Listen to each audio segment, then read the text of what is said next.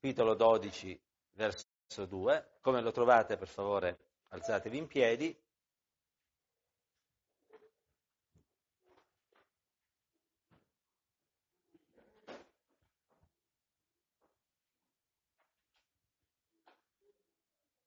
Romani 12, verso 2, a Dio vada la gloria. Non conformatevi a questo mondo, ma siate trasformati mediante il rinnovamento della vostra mente affinché conosciate per esperienza quale sia la volontà di Dio, la buona, gradita e perfetta volontà. Amen. Chiudiamo gli occhi e preghiamo il Signore. Signore, grazie perché la tua parola è sempre bella ed è capace di poter ammaestrarci, perché essa non è parola d'uomo, ma parola tua, parola che viene dall'alto. E ti preghiamo, Dio, che lo Spirito tuo stasera possa operare in ognuno di noi, dandoci una visione spirituale della vita per poter fare meglio la tua volontà. Te lo chiediamo in Cristo tuo Figlio che è con te, benedetto in eterno. Amen. Amen. Gloria al Signore. Accomodatevi. Gloria a Dio. Parliamo di mente questa sera. Tra le varie cose, ispirato dallo Spirito Santo, l'Apostolo Paolo dice siate trasformati mediante il rinnovamento della vostra mente. Perché la mente è un vero e proprio campo di battaglia, dove mh, mm, si rincorrono, si affollano tanti pensieri. Alcuni sono nobili, altri un po' meno. E questo perché? Perché siamo tutti quanti caduti nel peccato. E il peccato ci porta inevitabilmente, come dice la scrittura, ad avere pensieri malvagi, omicidi, ad avere nel cuore omicidi, adulteri, fornicazioni, furti, false testimonianze, difforma, diffamazioni e via dicendo. E proprio per questo l'avversario martella la nostra mente e cerca in tutti i modi di conquistare spazio nella nostra mente, perché se ha la nostra mente ha sotto controllo la nostra vita perché qui c'è la cabina di regia, da qui dipende tutto. E quindi il nostro essere è qualcosa che è strettamente correlato a quello che c'è dentro il nostro cuore. Ora, affinché la nostra mente possa essere rinnovata e la nostra mente possa arrivare ad essere trasformata, è necessario che la grazia possa cominciare ad operare in noi. La grazia infatti non è qualcosa che è intorno a noi, ma la grazia è qualcosa che deve essere dentro di noi. E quando la grazia è dentro di noi, dice l'Apostolo Paolo nello scrivere a Tito, essa ci insegna a rinunziare alle empietà e alle passioni mondane per vivere in questo mondo moderatamente, giustamente, santamente, aspettando la beata speranza e l'apparizione della gloria del nostro grande Dio e Salvatore Gesù Cristo. Sono strane quelle persone che dicono Dio ha operato in me, la grazia è in me, però non vivono né moderatamente né eh, piamente né rinunziano alle passioni mondane. Ora, siccome la grazia è un buon insegnante, evidentemente l'alunno che non è buono. Eh, ma la grazia quando è in noi opera veramente. E si vede una differenza che c'è tra qualcuno che è stato toccato dalla grazia di Dio e qualcuno che toccato non lo è. Altrimenti non si parlerebbe di nuova nascita. Se c'è la nuova nascita vuol dire che c'è un cambiamento, una trasformazione. E questo dipende appunto da quello che avviene dentro la nostra mente. Quindi abbiamo bisogno che la parola di Dio operi in profondità dentro di noi. Per questo l'Apostolo Paolo diceva che le armi della nostra guerra, sto leggendo in Seconda Corinzia, capitolo 10, al verso 4 e verso 5, le armi della nostra guerra non sono carnali, ma hanno da Dio il potere di distruggere le fortezze perché demoliamo i ragionamenti e tutto ciò che si eleva orgogliosamente contro la conoscenza di Dio, facendo prigioniero ogni pensiero fino a renderlo ubbidiente a Cristo. È una questione di qua, dei pensieri, che devono essere piegati alla volontà di Dio. Noi vogliamo tante cose, ma ci sono cose che sono nella volontà di Dio e cose che non lo sono. Quelle che sono nella volontà di Dio, gloria a Dio.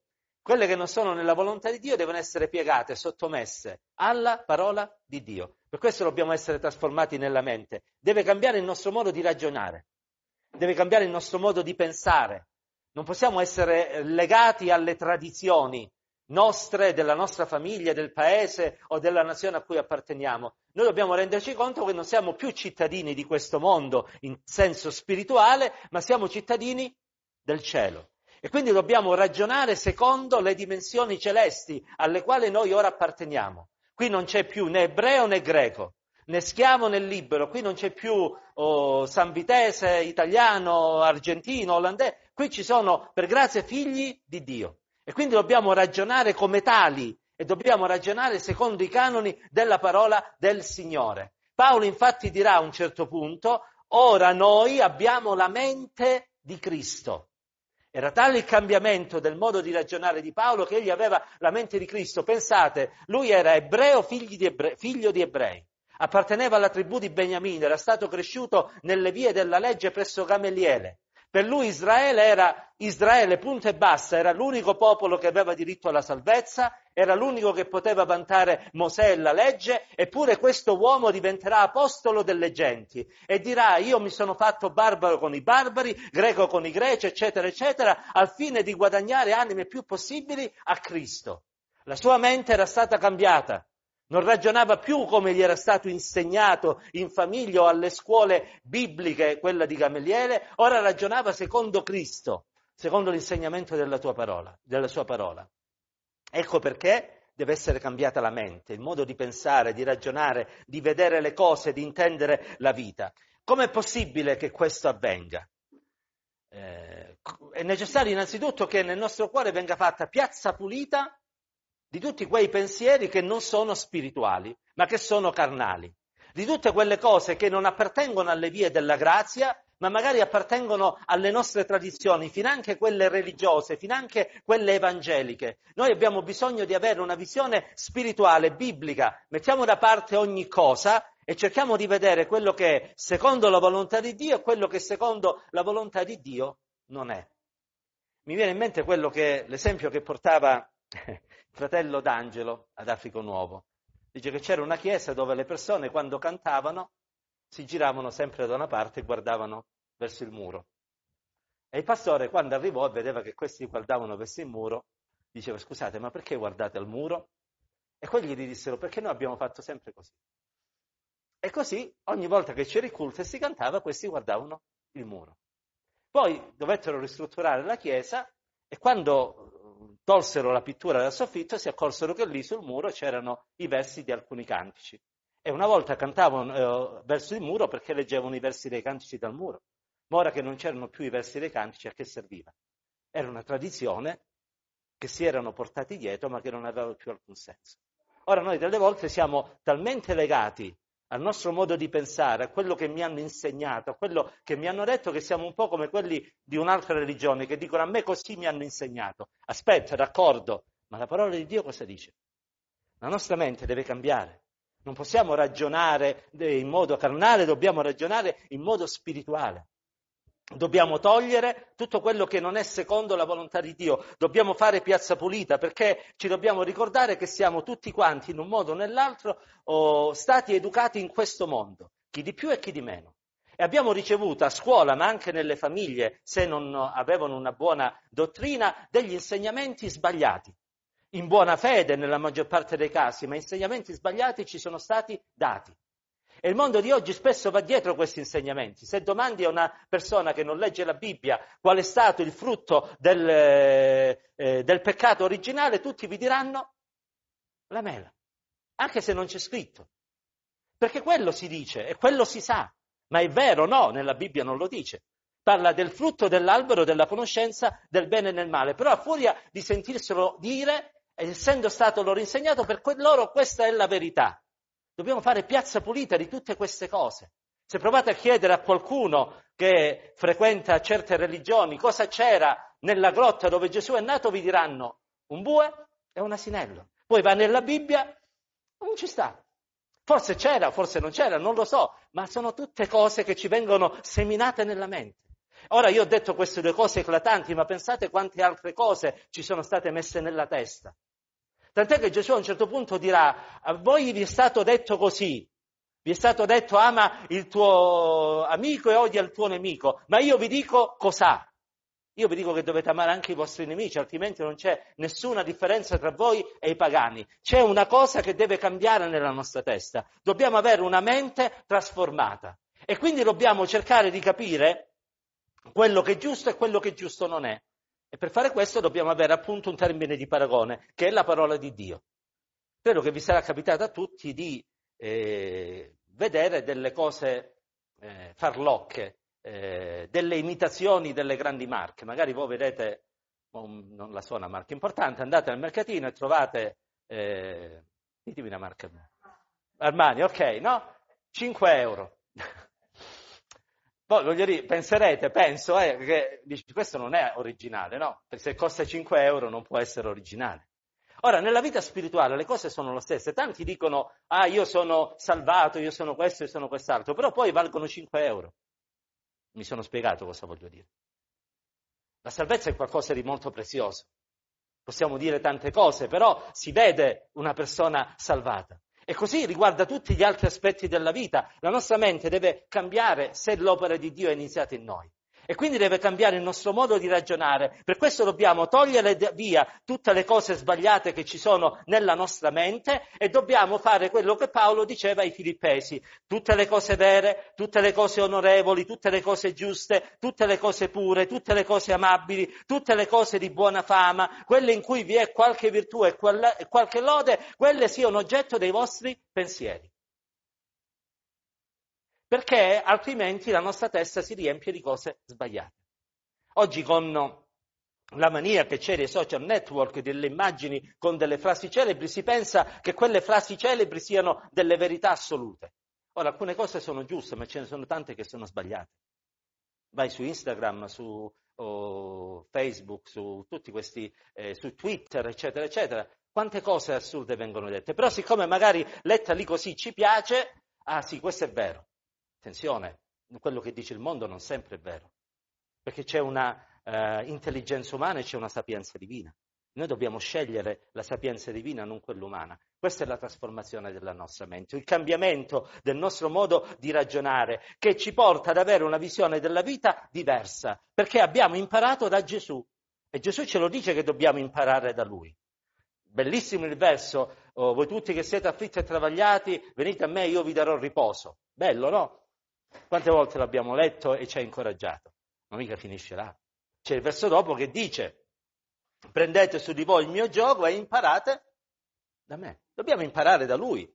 Dobbiamo imitare lui, dobbiamo ragionare come ragionava lui, dobbiamo avere, l'abbiamo citato prima, la mente di Cristo. Allora, quando la nostra mente viene cambiata e trasformata, noi abbiamo un modo diverso di approcciarci alla vita e di approcciarci alle persone, perché non ragioniamo, ripeto, più come eh, il mondo, ma ragioniamo secondo Cristo. E allora nella vita tutte le cose che ci accadono le cominciamo a vedere nell'ottica spirituale, non più in quella materiale.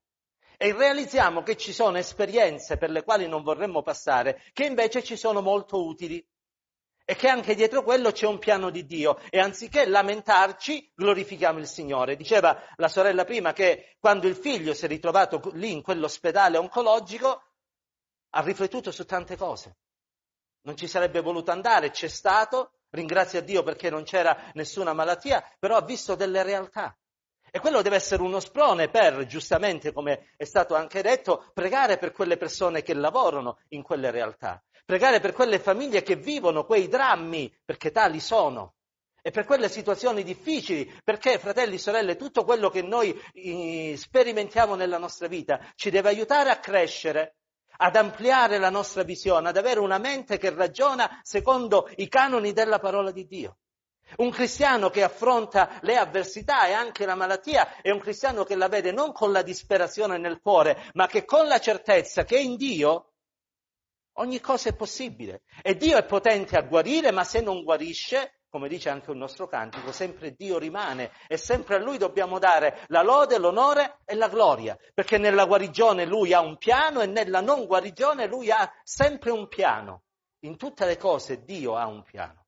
Ricordo, e forse ve l'ho anche raccontata, la testimonianza che portava eh, un missionario che eh, nella sua comunità all'improvviso vide una carissima sorella ammalarsi, questa sorella eh, aveva un uh, cognato che non era convertito eh, e che la derideva sempre per la sua fede e che quando si ammalò cominciò a perseguitarla, visto il tuo Dio, l'Iddio in cui credi, ora ti sei ammalata, era una malattia grave, adesso se i medici non riusciranno a trovare una soluzione tu morirai.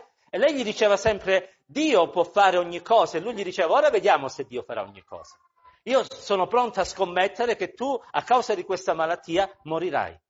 La Chiesa pregava, e pregava affinché questa sorella potesse essere guarita, per due motivi. Una perché l'amavano, noi ci amiamo tra di noi, o no? E quando una parte del corpo sta male, tutto il corpo sta male. Due, affinché quell'uomo incredulo potesse vedere che Dio veramente è potente a fare ogni cosa, si potesse convertire e potesse essere salvato. Perché di sicuro se Dio guarisce quella sorella, quell'uomo andrà al Signore. È logico, no? L'avrei pensato anch'io. E invece il Signore quella sorella non la guarì. Quella sorella morì. E sembrava il canto di trionfo di Satana e dell'inferno. E tutti quanti pensavano quell'uomo non si salverà mai. Venne celebrato il funerale e la domenica dopo il funerale quell'uomo andò al culto. E poi cominciò a frequentare il culto. E il pastore lo avvicinò dopo due o tre culti e gli disse, io sono contento che stai venendo, eh? Però mi devi spiegare una cosa. Perché tua cognata ti ha parlato tanto tempo del Signore e tu non sei mai venuto e ora che è morta stai venendo in chiesa? E lui gli disse, perché io voglio avere la stessa pace che lei ha avuto mentre nella malattia soffriva e se n'è andata da questo mondo. Perché i piani di Dio noi non li comprendiamo. Ma se cominciamo a ragionare con la mente di Cristo, noi vediamo che in ogni cosa della nostra vita, se noi amiamo e temiamo il Signore, c'è la guida e l'opera di Dio. E delle volte il Signore sceglie delle strade strane, come lo scelse con il popolo di Israele quando uscì dall'Egitto. Ma che ti vai a mandarli verso il Mar Rosso? Fagli fare un'altra strada. Tu lo vedi, c'è il Mar Rosso, lo sai, Signore, la terra l'hai fatta tu. No, è buono che vadano dal Mar Rosso. E nel passare dal Mar Rosso essi realizzarono la potenza e la grandezza di Dio. Dobbiamo ragionare in modo spirituale. E questo si può realizzare quando togliamo i pensieri e le abitudini e le tradizioni eh, umane per dare spazio alla parola di Dio e realizziamo che in ogni cosa c'è un motivo per lodare il Signore. In ogni cosa, in ogni circostanza. Sapete, e lo conoscete bene, il passo, Paolo e Sila sapevano lodare e ringraziare Dio anche dentro un carcere. O no? E mentre lodavano e ringraziavano Dio, i carcerati li dovevano ascoltare. E il carceriere poi si convertì. E quando in quell'occasione sicuramente uno dice, beh, gloria a Dio, c'era un piano del Signore, no? Paolo è nelle, nella prigione, le celle si aprono, il carceriere si converte, eh, ci mancherebbe pure. Poi però Paolo va di nuovo in prigione, stavolta non è a Filippi, si trova a Roma. E mentre là dentro non si aprono né prigioni, non si sciolgono i, i ceppi, nulla, è chiuso là dentro quella prigione. Vi ricordate quello che scriverà ai Filippesi, no?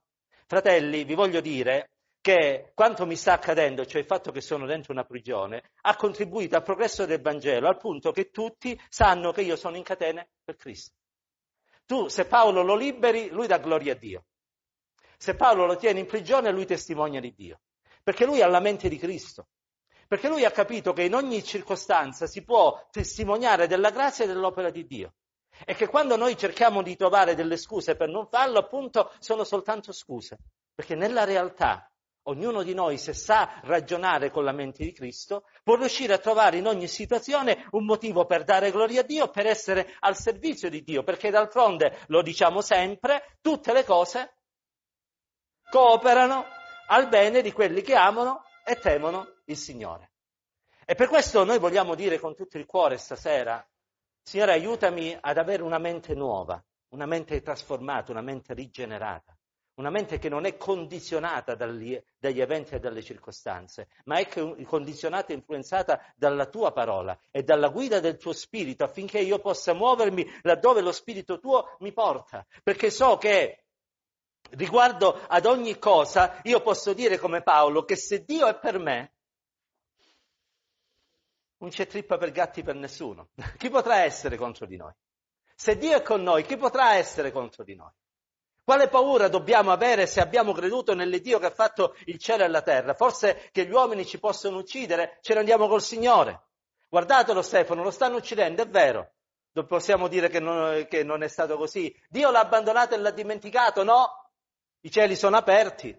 Ma c'è qualcuno là, Paolo, o meglio Saulo, che sta guardando e che in un primo tempo forse si stava pure sprecando le mani. Ne ha fatto fuori un altro, perché lui acconsentiva all'uccisione di Stefano.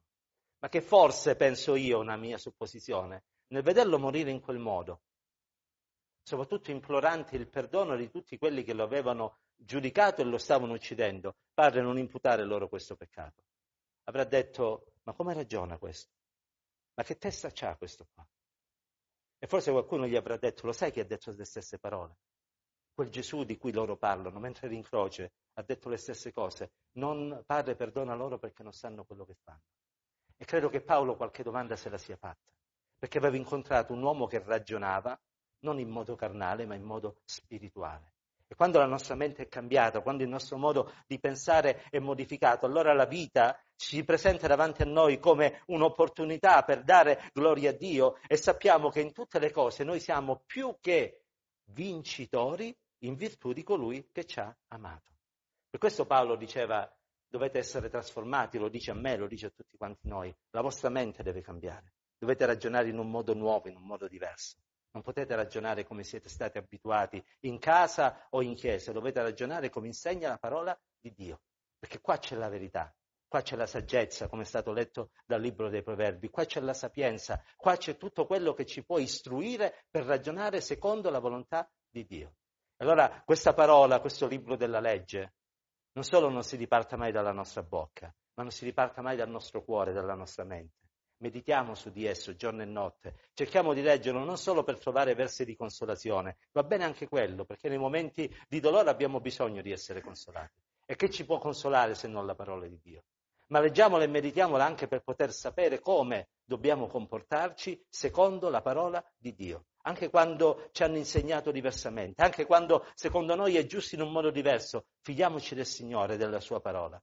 E noi saremo degli uomini e delle donne potentemente usati da Lui e l'opera di Dio anche attraverso noi potrà continuare in questo paese e ovunque ci troveremo. Chiudiamo gli occhi, chiniamo il capo, preghiamo il Signore e permettiamo allo Spirito Santo di poter continuare a trasformare la nostra vita, la nostra mente all'immagine di Cristo il suo Figlio. Gloria al nome del Signore.